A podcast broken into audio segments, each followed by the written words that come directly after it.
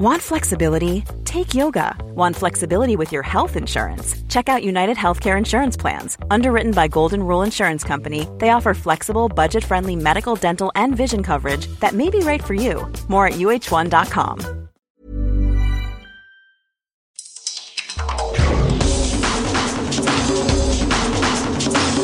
Welcome to the World in Sport. I'm Koro Uta. This week we look ahead to the weekend's Pacific Rugby League doubleheader in Sydney. Fiji bring together an exciting squad and Tonga are aided by the eighth immortal. But first, The Pacific Games Council is holding its AGM in Port Vila next week with a number of pressing issues on the agenda, including the selection of the 2023 Games hosts.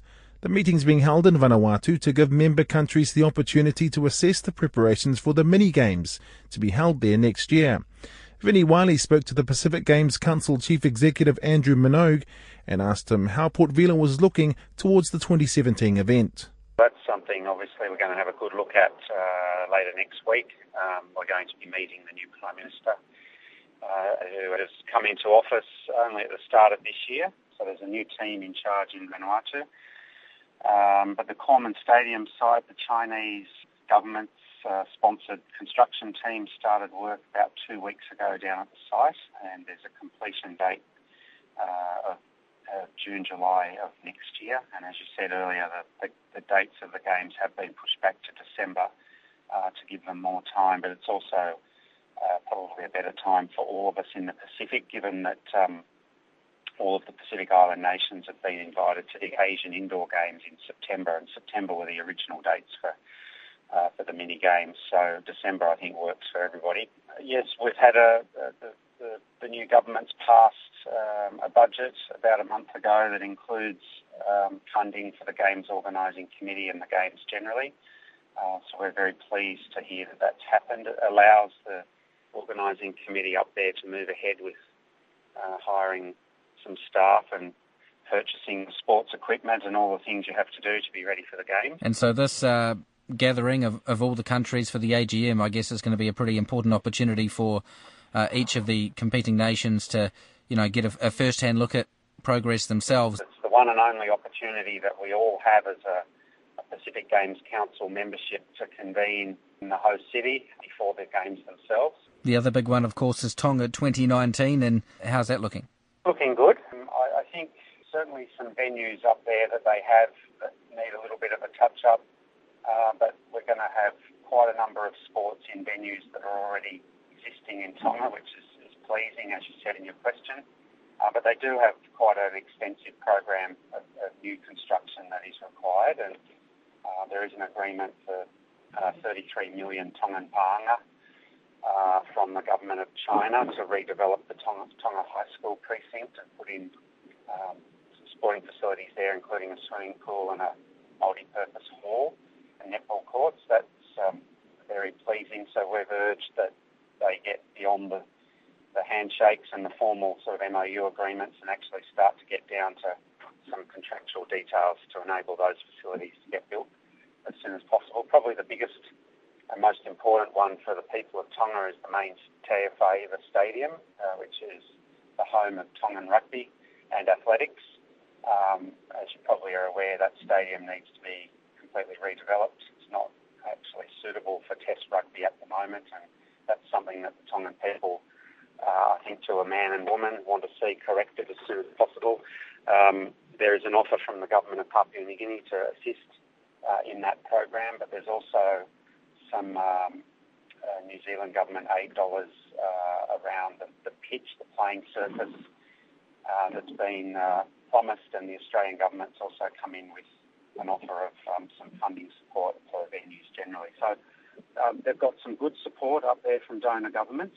As I said, it's a question now of actually getting down and, and getting some contracts signed so that the, the development of those venues can actually take place. And the other good good uh, development that we've had in the last few months is that the Japanese government have signed an agreement with uh, with their counterparts in Tonga that um, they won't be providing venues or infrastructure, but they're going to have quite a large um, sports equipment uh, donation plan.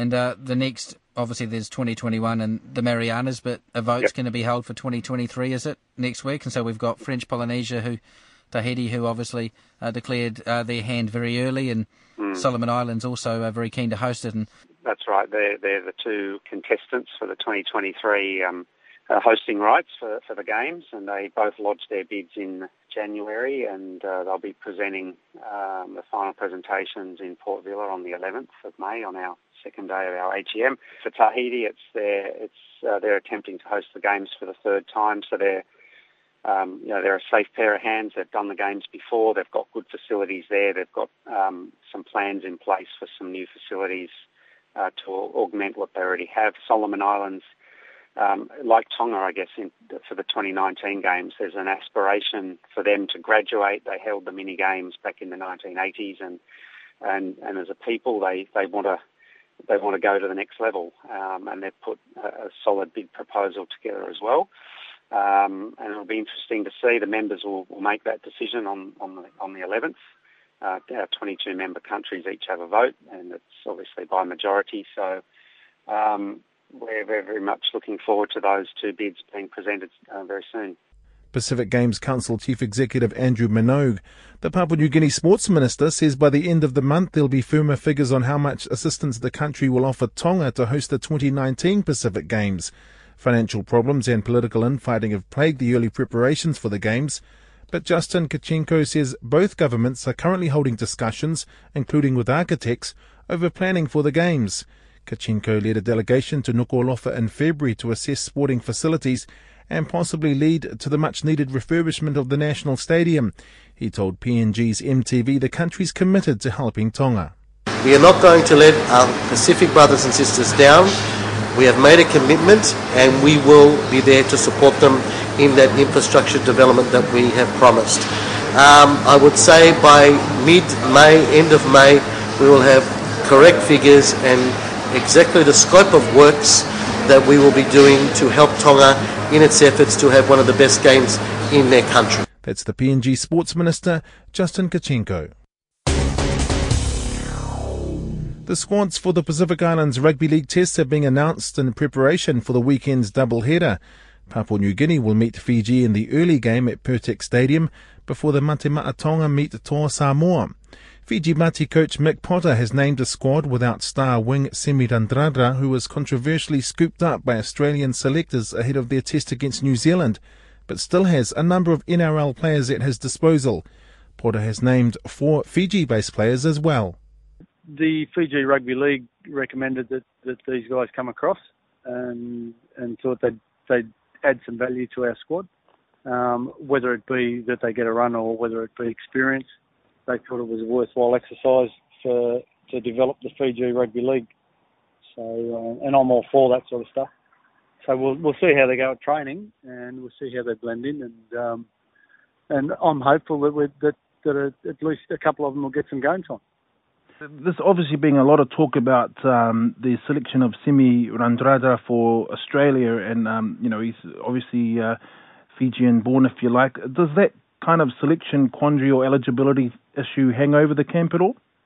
Uh, well, it's not not really been mentioned. I think in, a, in the general sense, I think, uh, from my opinion, and what what I get a feel for is that is that you know it's a, it's a, really good thing that that a Fijian rugby league is considered the best winger in Australia to be picked for Australia, and it's it's you know it's it's not good luck for Sammy. It's, it's just probably a lot of hard work from him, and you know he he should accept his re- rewards and um, and take it with open arms. And I think everyone feels the same, and no one begrudges him here, and and that, that's the feel I get. And it's another opportunity for someone else to be able to uh, fill the void. You mentioned that you've got some good outside and experienced backs in the form of uh, Sisa Waqa and uh, uh, Akuila Uate and, and Kevin Naiqama as well. So you've got talent there to burn too. Yeah, yeah. So there's there's always someone that's gonna that's gonna uh, fill the void, and, uh, and those guys you mentioned uh, certainly can do that. Where um, we're not well, well, Fiji's not short of quality outside backs. Now, in terms of what you want to achieve, you, you uh, well, Fiji won the, the, the, game against PNG last year. Uh, uh, what's the goal here for these kind of one-off tests? Well, when, whenever you go into a, into a test, you want the first the first objective is to win the test, and but but bringing the, the people together and building that culture and the the togetherness and also just wanting to play the way the Fijians play is is probably what I'm trying to facilitate to uh, to bring that out in them and, and, and not make the game too complicated, but but make it entertaining. But but um, ultimately, what you what you need to do is is keep your errors down, and it's hard to ha- have that balance. And and that's probably the, the key word for for this particular team is to have, have good balance, and um, and you know we want obviously we want plenty of quality there. So we're we're we're getting plenty of youth on the back of of of some of the experience of, of Uate and and um, yeah the Sims boys and oh, well only only Korbin at this stage to be able to uh, feed back into the younger players. That's the Fiji Bati coach Mick Potter. The man referred to as the eighth Rugby League immortal, Andrew Johns, has assisted in his first training session with Tonga in the lead up to their test against Samoa this weekend. The former Kangaroos and Newcastle star has taken on a voluntary role as an assistant coach for the Mate Ma'a Tonga. Earlier, head coach Kristian Woolf told me the squad was responding positively. Yeah, it was really good having uh, having him there. Actually, I, I thought the you know, gave the the group a real buzz when we introduced him, and um, you know he certainly had some some good tips, particularly for the halves, but for the group in general. And um, yeah, that's what we brought him in for. We want to you know, obviously help the group prepare as best as possible for this game, and you know, if we can give uh, give our players a couple of things that they can take back to their club footy that helps them out as well, then, then that's even better. How, how did this um, arrangement come about? Um, he played with a, a, guy called Andrew Tanganoa, and uh, Andrew's uh, brother, younger brother David, is our assistant coach here. So that's sort of where the relationship came up, or, or where the uh, the conversation started. And uh, yeah, basically he put his hand up and said he'd love to help out, and you know, I thought we'd be mad not to uh, not to use him. So um, uh, it's just gone from there. And you mentioned uh, the youngsters like uh, Samisoni Langi, but the not so young uh, Feleti Mateo, but also uh, debutant Sione Katoa. He's obviously going to help a lot with with their play, yeah. He will, yes, and you know, just uh, you know, just some of the little, um, you know, the little subtle sort of things that can help a player at different times, or, or help them threaten the line a little bit more and stuff like that. Um, you know, he's obviously one of the best in the, or has been one of the best in the business at. So uh, again, I, I think he can only help us. And also, I guess looking to the future, you know, you've lost uh, the likes of uh, Manu, Manu Ma'u to uh, the New Zealand squad this year, and uh, Lolo here and Taukei'aho uh, played for the Kiwis at the end of last year as well. Uh, is is it hope that having guys like Andrew Johns around will help retention as well for the squad? Yeah, look, I, I do hope so. I, I think there's a lot of um, a lot of things that sort of impact or influence uh, that though, and um, you know, your, your eligibility is something that I think needs to be looked at, re-looked at, and and uh, and changed. Um, you know, I really don't like the fact that you know you got a guy. You talk about a guy like Manu, and uh, yeah, I know he's really, really proud of his um, uh, Tongan he- uh, heritage and really proud, you know, and so was his family when he played for Tonga. And uh, obviously, he's grown up in New Zealand, so he's got a real connection there too. And you know, I think it's a, a tra- travesty that he can't represent both countries, and, and although he has, I feel like he sort of gets punished, um, you know, and can't, because he can't come back to Tonga, uh, just because he's taken that opportunity to uh, to have a run with New Zealand. So it is something that I'd like to think gets looked at and, and hopefully tinkered with or changed. Um, but in terms of us, uh, you know, players staying with us, know, all, all we can do is is uh, offer the um, you know the best preparation that we can and make sure that when players do come into camps they really enjoy it, which I know they all do, and um, that it's run as professionally as possible, and um, and hope that that you know makes players want to stay with us. And all we can't do is offer the same financial uh, games as what a New Zealand or Australia do, and and um, you know, unfortunately, I don't think that's anything that we're going to be able to fix up in the near future. How exciting is it to have someone like uh, Joe Ofahengaue from the Broncos? You know, he's on the Queensland radar. Have someone like him um, standing up and um, picking Tonga as the representative side. Yeah, it's terrific. Um, he's a very good player, young Joe, and he's getting better and better for the Broncos every week from from what I see, and uh, you know he's getting more and more confident as an NRL player. And you know our, our aim is to uh, you know is to obviously be able to pick a team where every player in our team is a is a consistent NRL player. And you know, once we sort of get to that point, we're getting better and better. Uh, once we get to that point, that's when I think we we can be uh, truly competitive on the international scale and um, you know and start causing some uh, some hopeful upsets against some of the big, uh, bigger teams.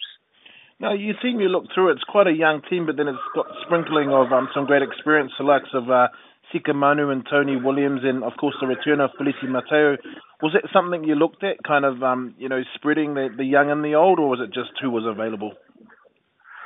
Oh, look, we we just picked the best side to be honest. Um, you know, and, and obviously, uh, as I mentioned before, the the first thing we look at is the guys who are playing consistent NRL and and performing really well at NRL level. They're the first guys we look at picking, and uh, once we, um, you know, once we, if there's a few positions that, we didn't have guys playing in NRL, then we looked at the New South Wales Cup and Queensland Cup, and obviously in Sika's uh, case you know, he's been our captain for the last three years, and you know, every time that I've asked him to put his hand up and represent Tonga, he's, he's never hesitated, and he's he, he does a really good job of it.